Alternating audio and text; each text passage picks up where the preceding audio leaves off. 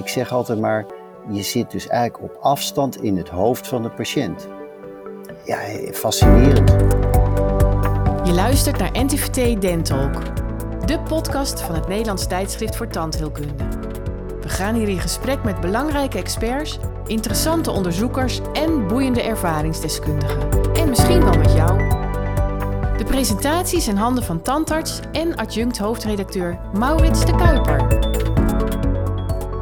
Een pakketje laten bezorgen, de nieuwste film streamen en met één druk op de knop staat de flitsbezorger voor. We hoeven de deur niet meer uit en bijna alles is binnen handbereik. Maar in de tandheelkunde lopen we nog wat achter met deze ontwikkelingen.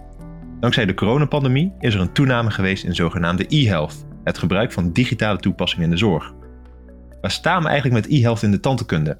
We gaan hierover in gesprek met Lodewijk Grundeman en Melle Vroom, tandartsparodontologen die de Dental Coach app hebben ontwikkeld. Deze app helpt mondzorgverleners en hun patiënten om gedrag te veranderen. In juli 2022 wonnen ze met deze toepassing de innovatieprijs van de Europese Federatie voor Parodontologie. Lodewijk en Melle, van harte welkom.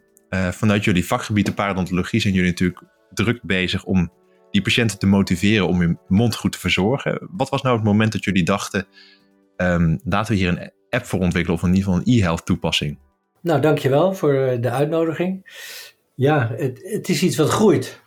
En uh, nou, om te beginnen, uh, ik ben eerst 12,5 jaar algemeen practicus geweest. En uh, ja, idealistisch, ik wil gezonde gebitten. Dus ik uh, nam de term uh, arts serieus. En, ehm, ja, en als je dan begint in de praktijk, dan zie je kinderen komen met gave gebitten. En uiteindelijk zit er een vulling in en nog een vulling. En je doet een keer een extractie. En nou, eigenlijk zag je het langzaam en zeker wat achteruit gaan. En dat is iets wat mij niet uh, kon bekoren. Uh, de patiënten die ik naar een paropraktijk stuurde, die, uh, ja, die kwamen totaal anders terug dan dat ik gewend was of dat ik voor mekaar kreeg in mijn eigen praktijk. En uh, ik denk, ja, wat doen ze daar toch anders? dus ja, dan ga je daar toch aan denken. En zo ben ik ook de parodontologie ingerold. Nou, dat doen we inmiddels ook alweer heel wat jaartjes. In 98 ben ik afgestudeerd dus eh, dat is, is, inmiddels ook al 24 jaar. En uh, dan krijg je op een gegeven moment een leeftijd dat je ook eens wat achteruit gaat kijken. En denk je, ja, wat doen we nu eigenlijk? En hoe doen we het eigenlijk? En, uh, nou, en alle brieven die we dan verzenden naar de uh, zorgverleners, de verwijzers, daar staat eigenlijk bijna altijd het zinnetje onder. Voor een stabiel resultaat is mondhygiëne motivatie belangrijk. nou, dat is dus doorslaggevend. En, uh, ja, en dan ga je nadenken van ja, mondhygiëne motivatie, hoe deed ik dat toen ik tandheelkunde opleiding deed en hoe doe ik dat nu? Ja, en eigenlijk vond ik dat shocking, want je komt eigenlijk tot de ontdekking dat we dat nog steeds hetzelfde doen als ja, 50 jaar geleden. Ja, terwijl de hele wereld veranderd is. We hebben de computers, we hebben de smartphone en de smart, met name de smartphone heeft natuurlijk ons leven compleet veranderd. Ons gedrag totaal aangepast. Nou ja, en als we dus iets met gedragsverandering willen doen, ja, dan, dan is dat wel een handig hulpmiddel. Nou, een andere trigger die was, uh, wij hebben binnen de parodontologie uh, de Bijbel van de parodontologie. Dat is het boek van Jan Linde. En uh, dat was eerst iets van duizend pagina's, nu is het geloof ik 2000 pagina's. en er is één hoofdstukje, Supportive Periodontotherapie. En er staat één zinnetje in. Het behandelresultaat is afhankelijk van de mondhygiëne en motivatie van de patiënt. Nou, leuk, maar is één zin terwijl het boek duizend pagina's bedraagt. En uh, ja, de helft van ons werk bestaat uit patiëntmotivatie. Hè? Proberen om gedragsverandering tot stand te brengen. En denk van ja, hier zit een ontzettende missing link. En uh, nou ja, laten we, laten we daar eens gaan kijken wat zijn, wat zijn de mogelijkheden. Wat kunnen we nu doen? Nou ja, toen kwam natuurlijk op 27 juni 2009 de eerste smartphone van Apple uit. En uh, denk je, ja, daar kunnen we wat mee. Hè? Dus op zich een idee had ik al wel eerder. Maar ja, de smartphone maakt het idee mogelijk om te kunnen uitvoeren. En uh, nou hebben we de koppen bij elkaar gestoken, ook met de mondhygiënistes erbij. Van jongens, waar lopen we nou tegenaan bij de motivering van die patiënt? En wat kunnen we daar nu uh, ja, bouwen om die barrières te gaan slechten? Nou ja, en, en zo is het begonnen misschien kun je er ook wel wat over zeggen. Hè? Melle, uh, ik weet niet hoe jij uiteindelijk in de parodontologie bent uh, gerold. Was het ook een trigger voor jou, uh, Melle, als het ging om hoe krijg je die patiënt gemotiveerd? Ja, nou, het, het viel mij op dat ik had na mijn afstuderen als standaard vooral interesse in de, in de implantologie. En door congressen te lopen en mensen te spreken die ook in het buitenland werkten, die zeiden van nou, de, de krijgt die eerst goed in je vingers, dan kun je ook verder in die implantologie. Maar toen begon bij mij pas door te komen hoe uh, interessant die parodontologie is. En ook door de jaren heen dat, ja, dat werken met patiënten en motiveren en die gedragsverandering, dat is, dat is een enorme leuke uitdaging in het vak. Ja, ik, eh, dat herken ik natuurlijk zelf ook wel hè, als, uh, als klinicus. Dat je de, wanneer je die patiënt mee hebt, um, dan heeft je werk gewoon een hele goede prognose. Maar wanneer, wanneer je die patiënt niet mee hebt, ja, dan uh, heeft je werk eigenlijk ook niet zo heel veel zin. Hè? Het is een beetje water naar de zee dragen. Want wat is nou uh, eigenlijk, hè, want Lodewijk, je had het over dat je in ieder geval patiënten vanuit de parapraktijk uh, terug zag komen die wel goed gemotiveerd waren om hun mond schoon te houden. Wat deden zij nou wel wat jij toen als algemeen practicus niet deed? Praten. Dat, dat is de korte deuren, samenvatting, ja. denk ik. Ja, ja, nee, maar dat is, is, is natuurlijk zo. Ik praat even voor mezelf natuurlijk. Als algemeen practicus is het toch vaak, mensen komen voor controle. Je kijkt of, of je gaatjes ziet, eh, of die tanden verkeerd staan. En dan, ja, of je verwijst naar de orthodontist. En als je gaatjes ziet, ja, dan ga je boren, ga je vullen. Maar de oorzaak van het probleem is natuurlijk, zit er uh, te lang plak op één plek en hoeveel suikermomenten, of uh, koolhydraatmomenten, neemt iemand uh, dagelijks tot zich? En deze twee factoren, dat zijn natuurlijk patiëntgerelateerde factoren. En dan pas doe je iets aan de oorzaak. Nou, als je alleen het gaatje vult, doe je nog steeds niks aan de oorzaak. Je kan wel roest weghalen, maar als je dan blank staal hebt, begint het weer te roesten. En dat kan je na drie maanden weer weghalen. Maar dat heeft geen zin. En uiteindelijk heb je nog steeds een gat in het staal. Hè? Dat is een voorbeeld wat ik altijd uh, neem naar die patiënten toe. En dat kunnen ze heel goed begrijpen. Nou, je, je vak wordt er ook veel leuker van hè? als je uh, werk levert in schone monden. En als we het dan hebben over gedragsverandering. Hè? Wat zijn dan triggers uh, waardoor je een patiënt wel kan bereiken. Waar het dan soms uh, ons niet lukt? Ja, ook daarin hebben wij een hoop moeten leren. He, dat ook in de, in, in de, in de PARO-opleiding leerden we wel veel aandacht te besteden aan die patiënt om, om, om wat te doen. Um, maar hoe het nou precies zit, dat leer je eigenlijk ook in de PARO-opleiding niet. Dus dat is wel grappig. He, en daar zijn we natuurlijk uh, gaandeweg met de app uh, wel veel meer van te weten gekomen. En een belangrijk ding is denk ik het behavior change wheel van magie. dat ehm, ja, laat zien, het is niet één factor. Het zijn heel veel verschillende factoren. Uh, je moet iets persoonlijk maken, je moet mensen bewust worden. Er moet een wens zijn, er moet een noodzaak zijn.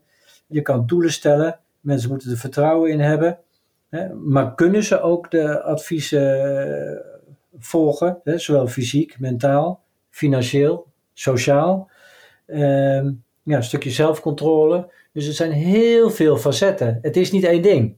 Hè? Mm. En uh, ja, meestal ge gebruiken we de tell-show-do-methode. Dat is natuurlijk al heel oud. Uh, maar ja, daarmee uh, pak je maar heel beperkte factoren aan. Hè? Je laat iets zien en ja, dan moet je, je laat mensen even iets oefenen. Maar dat is het dan. Maar al die andere factoren die ik net noemde, ja, die laat je allemaal liggen. Terwijl die ook belangrijk zijn. En, nou, en ik denk dat we nu meteen tot de kern eigenlijk komen van ons e-health programma, want het is een programma voor de computer voor de mm -hmm. zorgverlener en een app voor de patiënt. Hè. Die twee zijn met elkaar verbonden.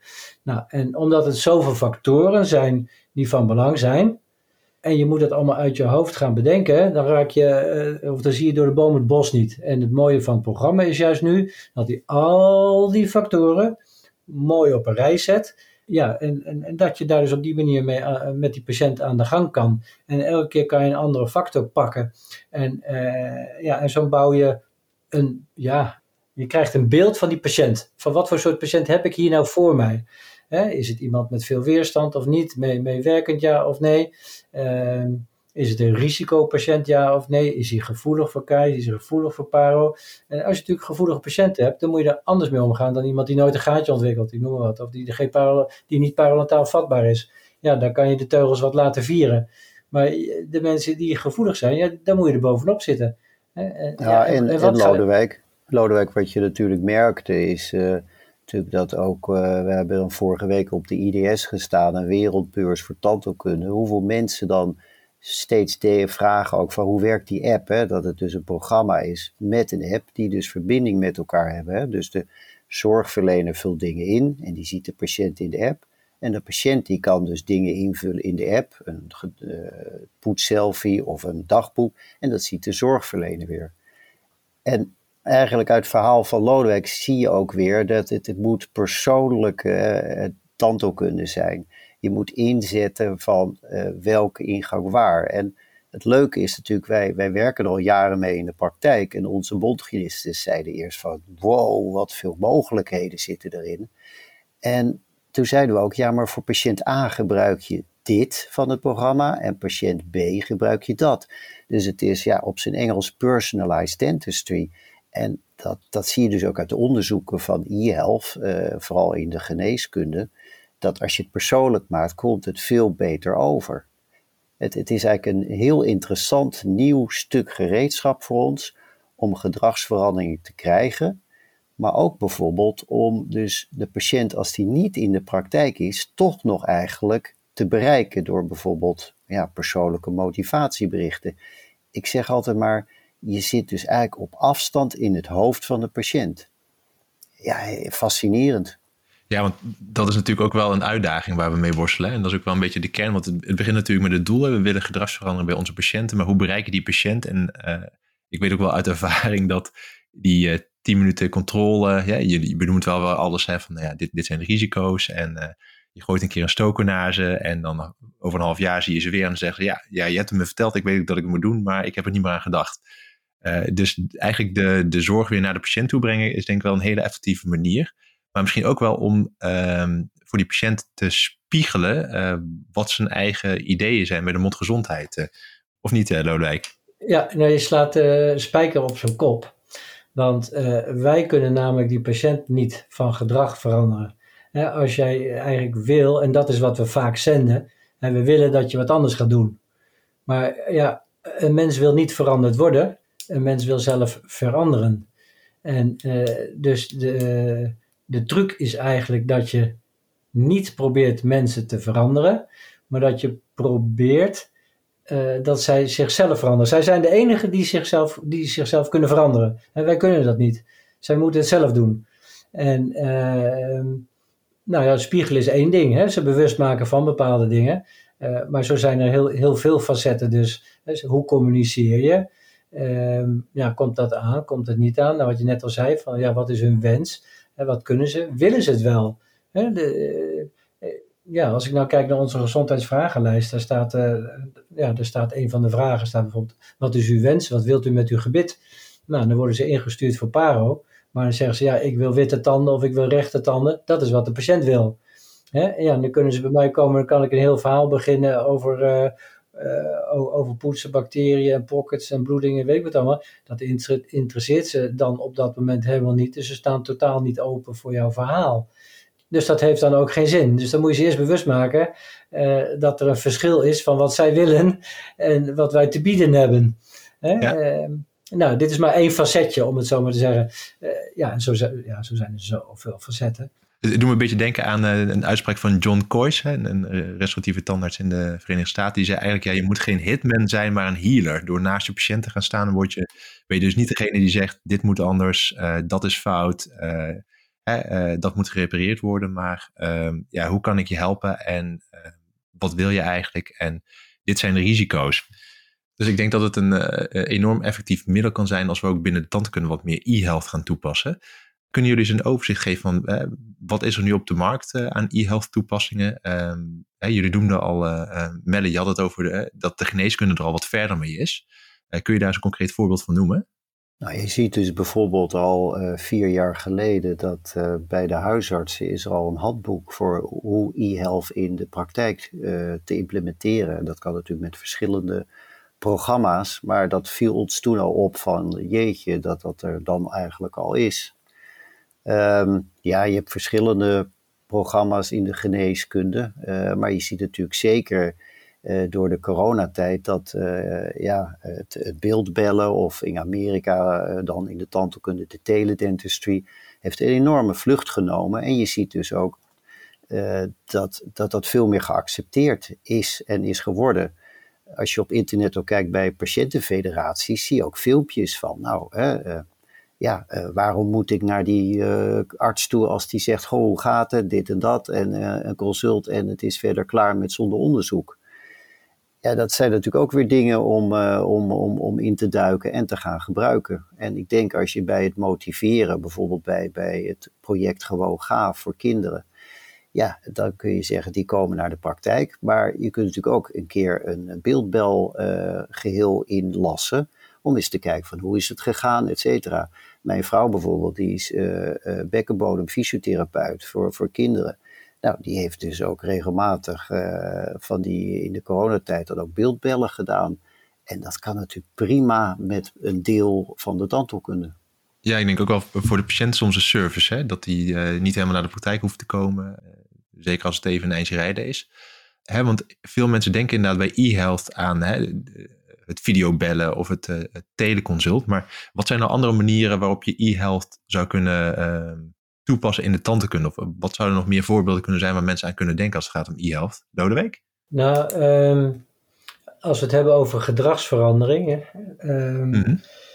uh, nou, het was wel grappig. Ik kreeg van het weekend via LinkedIn een, een berichtje van iemand binnen. Ja, wat kan techniek nou voor gedragsverandering betekenen? Want je moet het juist persoonlijk maken, je moet in contact komen met die patiënt. En uh, nou ja, toen uh, had ik zoiets van, ja, dat is nou net precies wat we doen. Hè? Uh, normaal ben je druk met je werk en je bent met je gaatje bezig of met je curette om die, die pocket schoon te maken. En, nou, de Tell Show Do methode en, dat, en, en dat is het dan. Daar, daar blijft het bij. En dat is maar heel beperkt. Als we nog terugdenken aan dat uh, behavior change wheel van Michiel, Michiel dan is dat maar heel beperkt. En uh, juist al die andere facetten die erbij komen, hè, be bewustwording, wens, noodzaak, uh, het vertrouwen, kunnen, um, nou, zelfcontrole, nou, al, al, al die dingen, dat wordt helemaal niet gebruikt nu. En juist door zo'n programma ga je dat soort dingen wel, wel gebruiken, of in ieder geval, je kan het gebruiken. Hè? En, en daarmee maak je het juist heel persoonlijk, want je zet die patiënt centraal. En niet wat wij vinden dat zij moeten doen, maar dat je luistert naar, ja, wat, wat heb ik hier voor patiënt en wat wil die patiënt en is hij bereid tot iets, ja of nee. En uh, dus je maakt het juist op die manier, uh, ja, juist persoonlijk.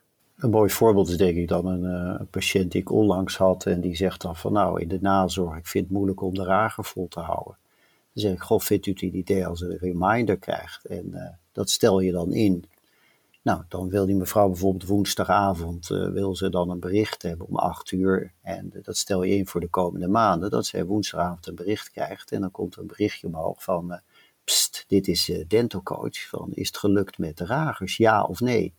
En dan moet die patiënt antwoorden, want we weten uit e-health onderzoek van de geneeskunde dat als je het persoonlijk maakt en de patiënt moet antwoord geven, dat het dan nog meer gaat beklijven ja, ook weer daar mogen mooie mogelijkheden. Maar ook een patiënt die een dagboek invult, wat je weer kunt zien. Het gaat twee kanten op. Zeker met e-health merk je ook wel dat veel mensen denken aan de poets-app met een, een, een, eh, elektrische borstel die dan een signaaltje uitzendt. Maar dat is maar natuurlijk een, een deel. Hè? Ik bedoel, onderzoek laat zien dat gemiddeld na twee weken stopt de patiënt ermee. Dus je moet, het toch, uh, je moet toch meerdere facetten kunnen, als, als insteek kunnen gebruiken. Ja, de, de, de, kern zit niet zozeer in het, het snufje van de elektrische borstel hè, en het controleren Juist. of de patiënt die gebruikt, maar hoe, Juist, ja. hoe uh, zorg je ervoor dat de patiënt hem uh, oppakt? Precies, en het is precies wat Lodewijk ook zegt. Je moet het persoonlijk maken en insteek hebben bij, bij de patiënt. Als ik nog een voorbeeld geef. Het, is natuurlijk een stukje psychologie wat je gaat toepassen. Hè? En we zijn niet opgeleid als psychologen. En uh, dat heeft ook niet onze eerste interesses. Uh, ja, tandheelkunde is toch op een andere manier ingericht. Um, maar ja, hiermee geef je wel de zorgverlener allerlei tools om psychologie wel toe te passen. En aldoende raak je daar ook mee gewend. Nou, als we kijken naar motivational interviewing bijvoorbeeld, dat is een techniek die tegenwoordig wel onderwezen wordt op de faculteit, maar theoretisch. Maar wil je het kunnen, dan zul je het vaak moeten oefenen. En als daar niemand naast staat die jou daarin begeleidt van oké, dat gaat wel goed, dat kan anders. Uh, of het is verstandig om nog eens eventjes op andere te zetten. Ja, dan lukt dat dus niet. En dat zien wij dus ook. Hè. We zijn stage-adres voor de mondtechnistes, ook voor de differentiatie parodontologie. En die geven dat ook allemaal aan. Ja, we hebben er wel onderwijs in gehad, maar we zijn niet getraind. En nou, motivational interviewing zit ook in het programma van Dental Coach.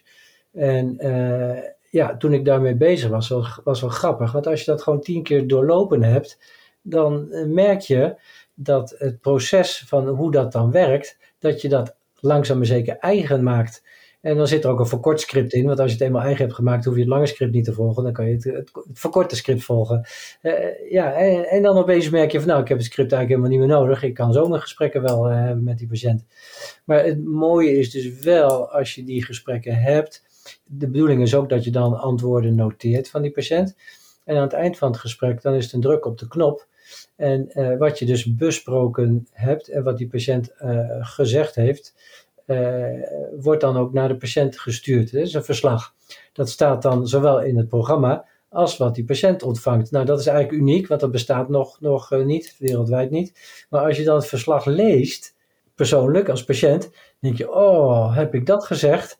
Nou, oké, dat, uh, nou moet ik toch wel wat doen. Hè? Bijvoorbeeld als je tegen je vrienden zegt, jongens, ik denk erover om een marathon te gaan lopen. Ja, ja, ja dat is enorm. Ja, dan ben je bijna al gedwongen om te gaan lopen. Ja, ja, die, sociale controle, hè? Dat, uh, dat werkt ja, altijd ja, goed. Ja, ja, ja. Zeker voor dat soort dingen.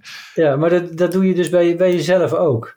Uh, en een hmm. ander facet bijvoorbeeld, er zitten animaties in, hoe je moet poetsen, hoe je kan stokeren, et cetera. En um, nou, dan kan je natuurlijk zeggen van, joh, kijk op YouTube een filmpje. Maar als, je, als bij ons een patiënt voor een eerste onderzoek komt, kan het soms wel eens voorkomen dat het even duurt voordat ze voor behandeling aan de beurt zijn, om het zo maar te zeggen. Hè? En dan zit er een tijd tussen. En dan vind je het toch belangrijk dat ze al wat doen. Nou, dan kan je ze alvast een bericht sturen van de ene keer van kijk eens het filmpje over poetsen. Uh, en dan een week later kijk nog eens het filmpje over stokeren. En dan uh, nog een keer een week later van nou kijk eens uh, een filmpje over rageren. Nou, en um, dan komt zo'n patiënt voor de eerste keer bij de mondhygiëniste. En dan hebben ze al heel veel informatie. Hè? Dan, dan, staan, dan is het niet allemaal nieuw meer. Mm. En als ze dan de instructies van de mondhygiënisten krijgen, dan is het, oh, maar dat ken ik al. Oh, maar dat is al bekend. Oh, hè?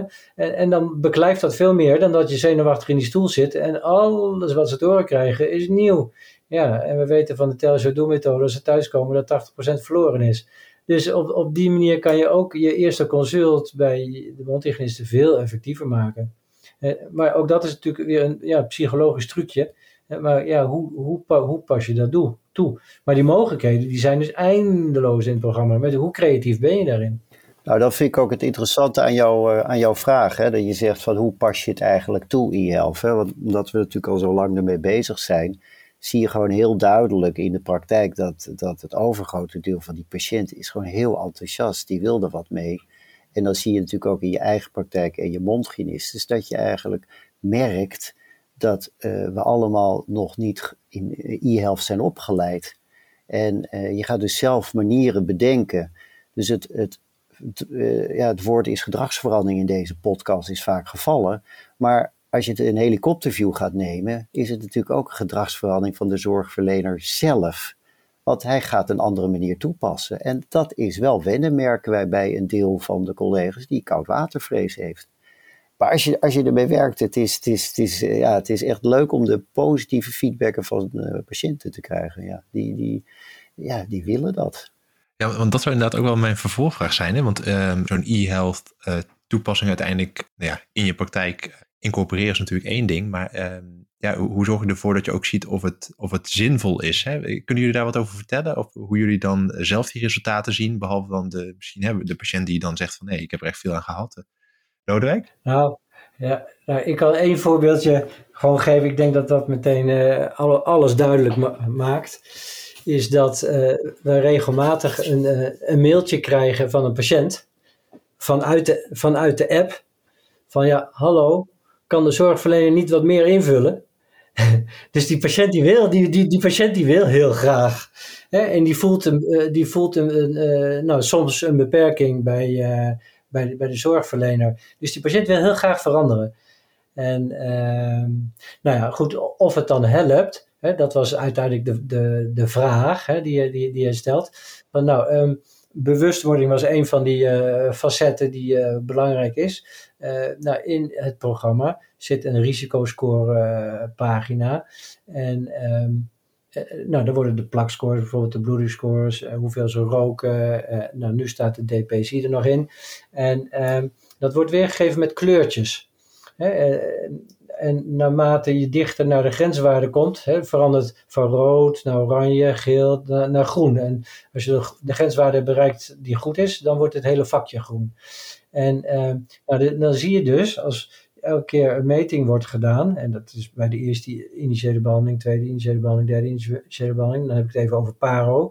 Maar dat kan natuurlijk ook zijn bij gewoon gaaf van hoeveel plak zit er. Hè, 80%, 50%, 40%, nou goed, eh, zo, zo, neemt dat af tot je ook aan de grenswaarde zit. Eh, die patiënten zien dus dat die waardes veranderen.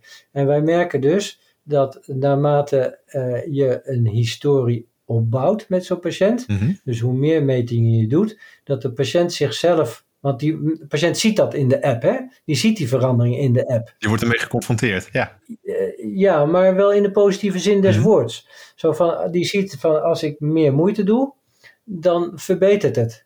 En uh, nou, soms zien we dan ook wel bij een meting een terugval. Hè, dan is het in plaats van groen is het opeens weer rood. En ja, en dan ga je gewoon anders praten. Dan is het in plaats van de politieagent die zegt van... hé, hey, wat is dit nu? Het bloed, het is ontstoken, je doet je best niet. Je moet beter poetsen en er zit te veel plak. Nou, dat is de politieagent, zo zijn we het gewend. Mhm. En uh, ja, en nu is het gewoon heel anders. Dat je zegt van, hé, hey, eerst was het rood. We zijn gaan behandelen, het werd groen. Nou, daar was je heel tevreden mee. Nu is je weer rood. Wat is er aan de hand? Nou, dus het of iets met de kinderen of scheiding. Of ik, het zijn vaak persoonlijke problemen waardoor ze mhm. minder aandacht aan het gebit besteden. Nou, en dan zien ze dus ook dat het rood wordt. en dan is het gesprek van, nou, waar wil je naartoe? Wil je nog verder in het rood of wil je naar het groen? dus je, de patiënt staat centraal. ik zeg niet wat ze moeten doen. Ik vraag hun, wat wil jij? en wil je naar groen of wil je naar rood? Of wil je dat nog verder achteruit gaat? Nou ja, en uh, nou ja, dan is het 9 van de 10 keer zeggen ze nee, ik wil weer naar het groen. En of dat dan bij de eerstvolgende beurt al zover is, of dat daar eerst nog twee beurten overheen gaan, ja, dat, dat is dan wat anders. Mhm. Maar zo leren ze zichzelf wel kennen. En, uh, en daarmee dus grip krijgen op hun eigen mondgezondheid.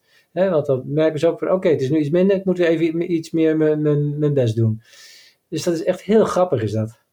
Maar dat kost wel tijd. Het is niet één keer klaar, boem, Nee, nou ja, dat, dat geldt sowieso hè, voor, de mondgezondheid. Het is echt een marathon hè, gedurende het leven. Zeker voor, de, voor sommige patiënten een wat langere marathon dan voor anderen.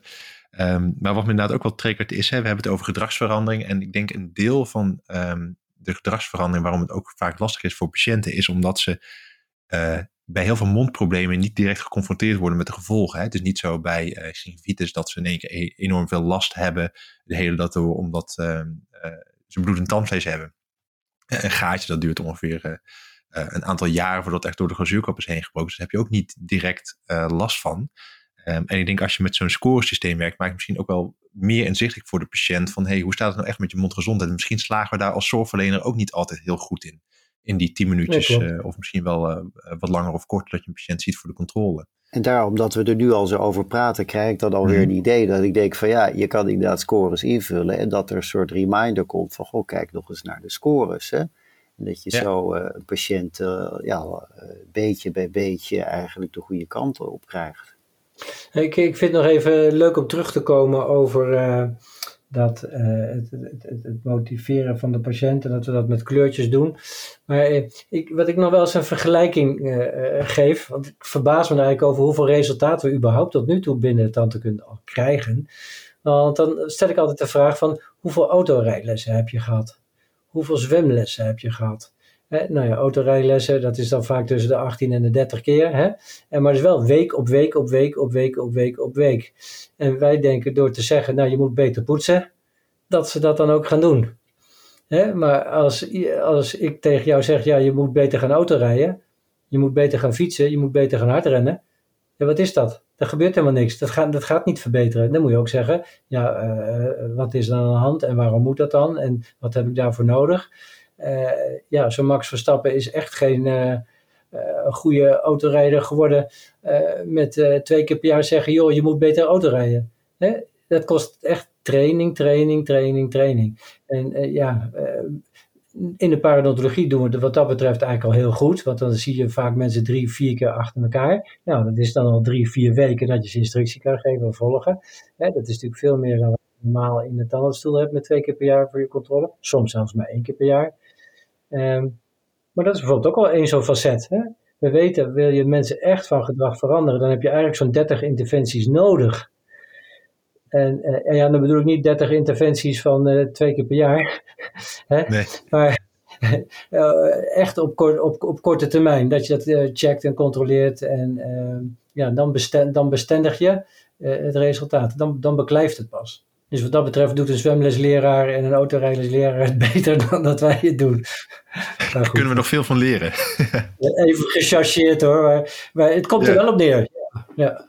Nee, ja, het, het, klopt helemaal. En ik denk, uh, hè, als wij als beroepsgroep gewoon e-health uh, slim in kunnen zetten en uh, nou ja, de, de tandheelkunde in het dagelijks leven kunnen halen bij zo'n patiënt, dat die patiënt zelf uiteindelijk gemotiveerd raakt om iets aan zijn of haar mondgezondheid te doen. Dat is natuurlijk wel enorm waardevolle tool um, die je vak en heel erg leuk maakt en gewoon enorm helpt. Hè? Want je, je, je vullingen gaan langer mee, je indirecte werkstukken gaan langer mee. Eh, je elementen zelf heb je gewoon langer plezier van als patiënt. En eh, nou ja, dat, eh, ik denk dat dat gewoon een enorme mooie kans zou kunnen zijn als we daar wat meer ervaring in kunnen krijgen als beroepsgroep. Als we nou even kijken naar de, naar de toekomst bijvoorbeeld. Ja. Ehm, je bent me net voor. Ik wilde inderdaad gaan vragen, hey, waar, moeten we gaan, heen gaan over een aantal jaren, Lodewijk? Nou, um, kijk, we kunnen daar zelf een idee over hebben, maar um, ja, we leven ook in, Europa. Dat weten we nu uh, des te beter. Hè? En met uh, alles wat op ons afkomt. Maar Europa maakt ook bepaalde wetgeving. En uh, nou ja, op dit moment, er is wel een wetgeving al gemaakt. En in Duitsland zijn ze daar al verder mee. En in Engeland ook. Dat ze hebben gezien van nou, behandelen, parentale behandeling of bepaalde grote restauratieve behandelingen, hebben geen zin als je niet wat aan de oorzaak doet. Uh, en in Engeland is het bijvoorbeeld zo dat uh, je mag niet aan een parodontaal behandeling beginnen, of restauratieve behandeling beginnen, voordat de plakscores beneden een bepaalde waarde is. En je mag wel beginnen, maar dan krijg je geen vergoeding. Als je de juiste grenswaarde hebt bereikt, dan mag je die behandeling starten, maar dan krijg je wel een vergoeding. In Nederland hebben we dat nog niet. Ik hoor het ook nog nergens in de discussie. Maar dat zijn wel dingen die op ons afkomen. Hè? En dat we daar goed over na gaan denken. En zijn we daarop voorbereid? Uh, nou ja, en dan zou dit best wel een, een hulpmiddel kunnen zijn. Zeker in het kader van dat we toch een tekort van tandartsen kunnen gaan krijgen. Gezien het, eh, de, opbouw, de leeftijdsopbouw van de werkende tandartsen in Nederland. Nou ja, en, en, en zover je dus kunt ook toch het gebruiken om een deel van de zorg te ontlasten. Ik noem maar bijvoorbeeld, we zijn nu bezig met een soort, uh, of met een, een voedingssuikerdagboek voor een patiënt. En dat hij dus zelf een week wordt begeleid en met kleuren, met groot en groen kan zien hoe die zit. Dat is dan ook voor de zorgverlener weer te zien in het dashboard. Maar dat iemand wel zelf ook uh, actief mee aan de gang kan gaan. Om daar weer, weer gedragsverandering teweeg te brengen. Ja.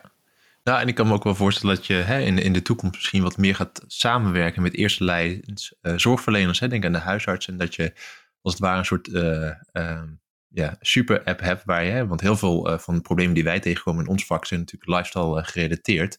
maar dat geldt ook voor ehm, de welvaartsziektes. Hè. Dus hoe mooi zou het zijn als we vanuit de eerste lijn zorg inzicht krijgen in onze patiënten. En uiteindelijk ook die patiënten kunnen motiveren tot gewoon een überhaupt een gezondere lifestyle. Um, want dan, dan heb je inderdaad gewoon uh, ook minder werk, hopelijk, in de toekomst.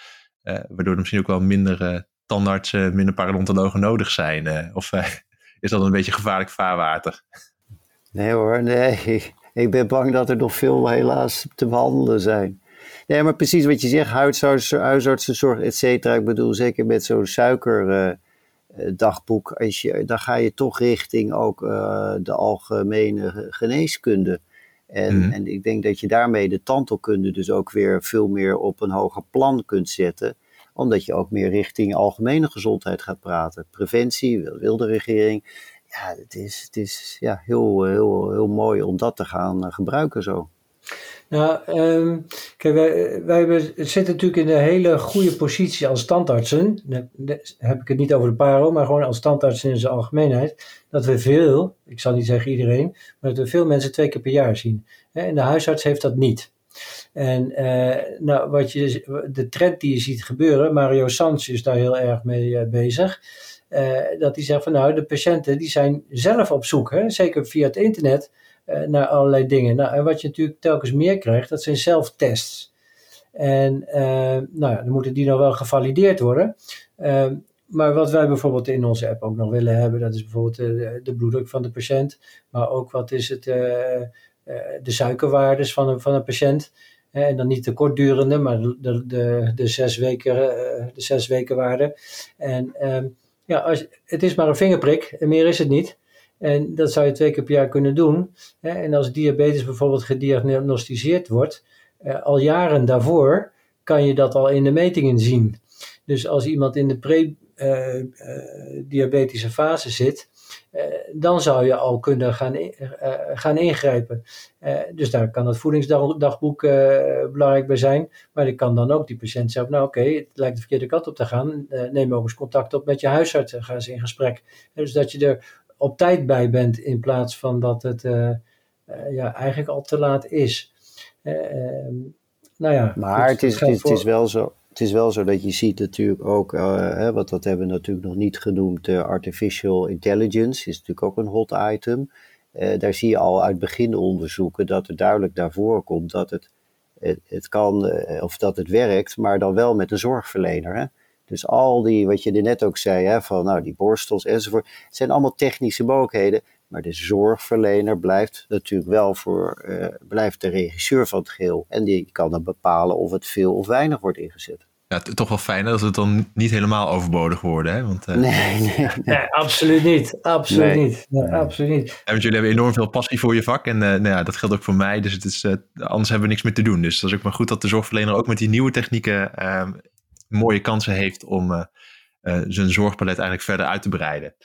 Um, ik ben eigenlijk wel benieuwd, hè, want uh, jullie hebben zelf natuurlijk een verwijspraktijk. Dus jullie zien natuurlijk wel een, een, een geselecteerde groep patiënten. Maar hoe zit het nou met die verwijzers? Want ik neem aan dat die patiënten die worden enthousiast van jullie werkwijze. Uh, is het dan ook zo dat de verwijzers bij jullie aankloppen en zeggen: hey, wat jullie nu hebben gedaan met die patiënt, elke controle komt u weer bij mij en vraagt me of ik ook niet zoiets kan doen. Zien jullie daar al wat, uh, wat resultaten van? Nou, nee, dat uh, nog, niet, nog niet heel veel. Het, le het leeft nog niet, zullen we maar zeggen. Mm -hmm. En uh, nou ja, goed, dat zal, dat zal op den duur wel komen. Maar waar we zelf heel sterk op inzetten, en daar besteden we veel aandacht aan, is om het in de tandheelkundige opleidingen bijvoorbeeld te krijgen dus we zijn in gesprek eigenlijk met alle mondhygiënistenopleidingen en, uh, en, en tandheelkundige faculteiten om te kijken of we het in het curriculum opgenomen kunnen krijgen. Maar goed, dat is een, uh, dat is een hele weg, moet ik zeggen. Dat is een heel proces ook. En dat, dat, dat is niet alleen of je ja, mensen kan motiveren om dat te doen, maar het heeft, heeft ook te technische zaken. Uh, ook in het kader van de privacy, dat, uh, dat data natuurlijk van de. Uh, dus gaan studenten mee, mee aan de gang. Dat moet wel goed geregeld zijn. Ja, daar zit een hele hoop werk aan vast.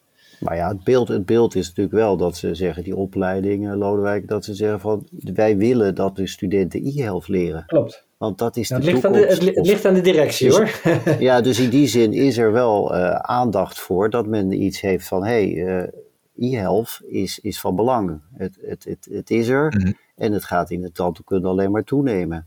Ja, nou, ik denk dat dat wel een, een, uh, een mooie conclusie is en ook een, een mooie uh, boodschap voor de toekomst. Hè? Want uh, ik denk dat jullie nog veel werk te verzetten hebben, maar ik hoop dat deze podcast in ieder geval de luisteraars prikkelt om eens na te gaan denken over hoe ze e-health kunnen toepassen in de praktijk, in, in ja, de breedste zin van het woord.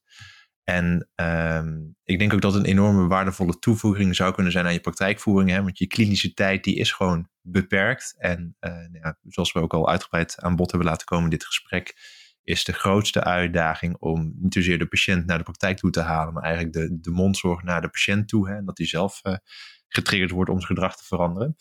Ehm, ik wil jullie enorm bedanken voor dit ontzettend interessante gesprek, waarbij we heel wat facetten hebben besproken van e-health. En we zijn hiermee aan het einde gekomen van deze Dentalk podcast, waar we in gesprek waren met Lodewijk Grundeman en Melle Vroom over het onderwerp e-health in de tandheelkunde. Dank voor jullie aandacht en tot de volgende Dentalk podcast. Dit was NTVT Dentalk, de podcast van het Nederlands tijdschrift voor tandheelkunde. Heb je tips of leuke vragen voor ons? Laat het ons weten via redactie.ntvt.nl. Bedankt voor het luisteren en graag tot de volgende keer.